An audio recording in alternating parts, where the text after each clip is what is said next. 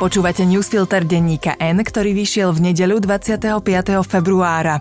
Udalosti dnes vybral a komentoval Tomáš Gális. Ja som Lucia Haverlík. Dnes o tom, že nech urobí Fico čokoľvek, zostane travičom studní a že Pelegrini proti Ficovi nemôže vystúpiť a tiež, že Susko prekonal Harabina.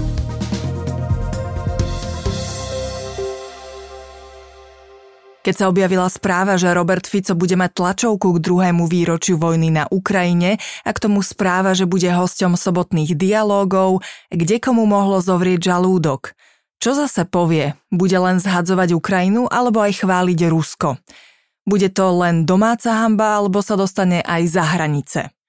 V rozhlase bol premiér ešte mierny. Znovu zopakoval, že Rusko inváziou porušilo medzinárodné právo, ako aj to, že by bolo obrovskou chybou uvažovať o vstupe Ukrajiny do NATO. Znovu zopakoval, že nechce, aby Slovensko Ukrajinu podporovalo vojensky, no je ochotné pomáhať susedom na v úvodzovkách komerčnej báze. Opäť raz ignorujúc, kto je tu agresor, povedal aj to, že Európska únia by mala mať akýsi v úvodzovkách plán mieru a nie plán vojny. A tiež, že nebude mať problém pozvať na oslavy oslobodenia zvolena či Bratislavy ruského veľvyslanca Bratčikova. Avizovanú tlačovku síce Fico zrušil, ale namiesto nej nahral video, čo je žáner určený primárne jeho voličom a podľa toho vyzeralo aj jeho posolstvo. O človeku, ktorý rozpútal ničím nevyprovokovanú vojnu, povedal, že ho falošne demonizujú. O Európskej únii, kde má rovnaký hlas ako premiéry všetkých iných členských krajín, vrátane slovanských krajín Polska, Česka, Slovenska, Chorvátska i Bulharska, vyhlásil, že jej plánom je podporovať vzájomné zabíjanie Slovanov. Za vojnu sú, pochopiteľne, zodpovední ukrajinskí neonacisti a predlžuje ju Západ, ktorý nedovolil Ukrajine uzavrieť mier a podporou vojny chce zničiť Rusko, čo sa mu však podľa Fica nedarí. Môžeme sa utešovať, že v porovnaní s moderátorom hlavných správ pôsobí Fico ako stelesnenie racionality, že keď hovorí k širšiemu publiku, aspoň netvrdí, že vojnu začali Ukrajinci, že v Bruseli hlasuje naopak, než doma hovorí. Lenže medzi tým stihol krajinu infikovať klamstvami o Ukrajine ako nik iný. Môžeme sa utešovať, čím len chceme, ale na verejnú mienku a naše čelné postavenie v rebríčkoch viery konšpiračným teóriám nemá nik väčší vplyv ako tento travič studní. V nedeľu večer premiér zverejnil video, v ktorom hovorí o tom, ako pred pondelkovou v úvodzovkách bojovou poradou krajín Európskej únie a NATO v Paríži zvoláva Bezpečnostnú radu, vládu a koaličných partnerov.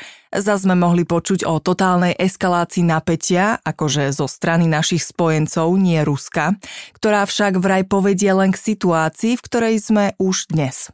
A aby sme nezabudli, aký je hrdina, počuli sme aj to, že je ochotný obetovať funkciu, len aby sa naši vojaci priamo nezapojili do bojov na Ukrajine. Schválne si počkajme, okoľko je toto strašenie reálnejšie ako niekdajší strašiak v podobe v úvodzovkách amerických základní na Slovensku. Slovensku. To minister zahraničia Juraj Blanár si zaslúži dokonca pochvalu. Nie, že by Fica korigoval, napokon svoje vyhlásenie zverejnil ešte pred premiérovými výstupmi. A neurobil ani nejaký extra ústretový krok, ale aspoň sa nevtieral do priazne Rusku. Neblúznil o protislovanskej Európskej únii a vyjadril podporu pre, citujeme, mierovú, demokratickú, teritoriálne celistvú Ukrajinu v medzinárodne uznaných hraniciach s perspektívou v Európskej únii. Škoda len, že popri Ficovom slove to Blanárovo nič neznamená.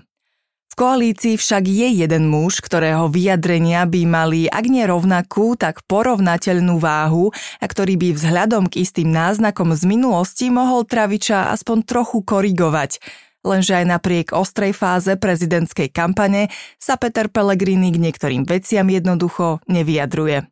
To bude asi ten pokoj, ku ktorému nás nabáda z billboardov. O tom, ako by vyzeral onen pokoj, ktorého základy kladie Pelegrini už od volieb, svedčí nielen jeho zbabele mlčanie k výročiu vojny a premiérovým slovám, ale aj dve iné udalosti z končiaceho sa týždňa.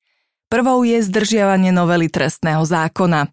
Tu síce parlament schválil už pred viac ako dvoma týždňami, ale koaliční politici v obave, čo sa stane, ak bude legislatívu posudzovať ústavný súd, robia čo môžu, aby proces spomalili.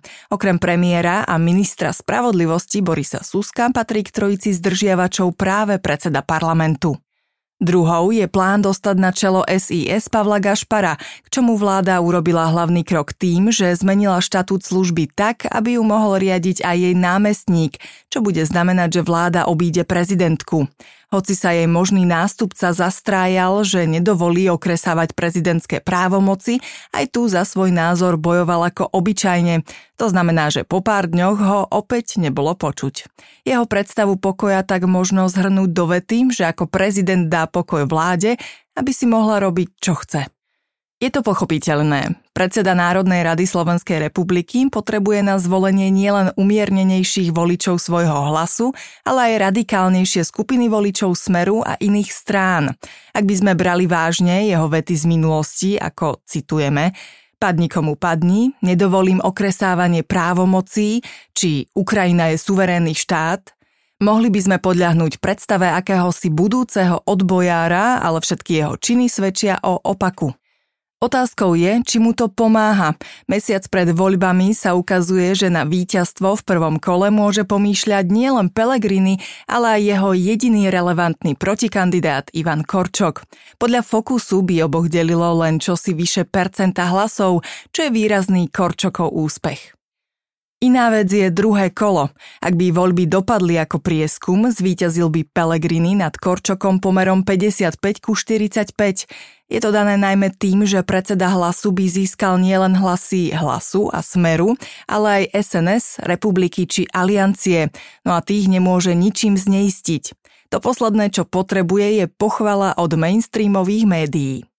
Tá by totiž znamenala, že urobil či povedal niečo, napríklad vo vzťahu k Ukrajine, čo odrádza jeho potenciálnych radikálnych voličov.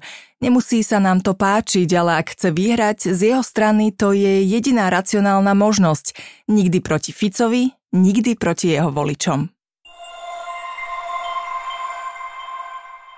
Keby som to ja vydával, tak to vydám minútu pred polnocou 15. marca.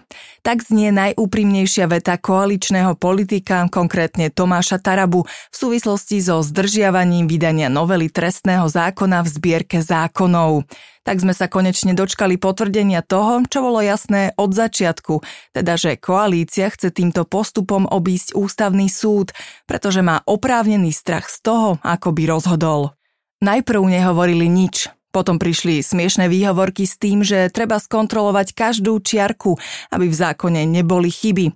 Pomedzi to sa však začalo objavovať aj tvrdenie, že keď taktizuje prezidentka, môže aj koalícia, čo v nedeľu trochu inými slovami zopakoval Tibor Gašpar.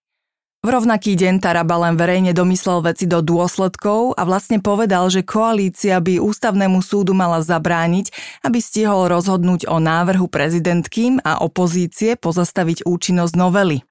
Optimista by mohol povedať, že len deň predtým Fico slúbil, že ak ústavný súd povie, že je niečo v rozpore s ústavou, koalícia to bude rešpektovať a bude musieť novelu trestného zákona opraviť. To znie upokojujúco, pretože pri tomto valci už človek stráca akékoľvek ilúzie o tom, že má ešte nejaké hranice. Lenže ak je to tak, ako hovorí Fico, potom to zdržiavanie nedáva zmysel. Naopak, zdržiavanie vydania v zbierke zákonov dáva zmysel len v rámci snahy tejto vlády amnestovať svojich ľudí a ukazuje bezprecedentnú situáciu na ministerstve spravodlivosti, ktorého šéf dokázal spolitizovať niečo, čo predchádzajúci šéfovia rezortu ešte aj za iných Ficových vlád nechali na pokoji. Skrátka, Susko zašiel v niečom ďalej ako Harabin.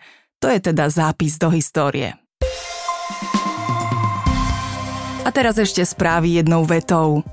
Podpredseda parlamentu Andrej Danko dovolenkuje v Abu Dhabi, píše plus 7 dní. Danko ako dôvod svojej absencie uviedol v úvodzovkách iné pracovné povinnosti spojené s prácou poslanca. Do Dubaja vraj šiel na výstavu Expo, citujeme o jedlách a cestovnom ruchu. Premiér Fico vraví, že polícia sa v prípade vraždy Jana Kuciaka musí vrátiť aj k verziám, ktoré neboli vyšetrované. A zistiť, kto je za tým, najprv však podľa neho treba urobiť poriadok na NAKA. Akademický senát VŠVU sa ohradil voči praktikám smerujúcim k ovládnutiu RTVS a ďalších kultúrnych inštitúcií. Podľa rektorky Bohunky Koklesovej sa kvalitné inštitúcie dajú vytvárať len prostredníctvom odborného dialógu. Kandidátku Maďarskej aliancie do eurovolieb povedie trnavský vicežupan Jožef Beréni, druhý bude predseda Republikovej rady strany Peter Pandy a tretí podpredseda strany Urš Oros. Maďarská aliancia sa jednoznačne nevyjadrila, koho by podporila pred druhým kolom prezidentských volieb. Podpredseda strany, George Dimeši, však ostro kritizoval Ivana Korčoka, ktorý podľa neho robil s Maďarov na Slovensku terče. Od začiatku vojny na Ukrajine darcovia cez Donio podporili viac ako 300 kampaní sumou vyše 4,3 milióna eur. Tie putovali na pomoc konkrétnym ukrajinským občanom alebo Slovákom či neziskovým organizáciám pomáhajúcim Ukrajine. Tibor Gašpar tvrdí, že sa vzdá členstva vo výbore na kontrolu SIS, ak sa jeho syn dostane zákonným spôsobom do vedenia tajnej služby. 36-ročný Pavol Gašpar podľa neho má na to viesť SIS. Udalosti do dnešného newsfiltra vybral a komentoval Tomáš Gális. Do počutia zajtra.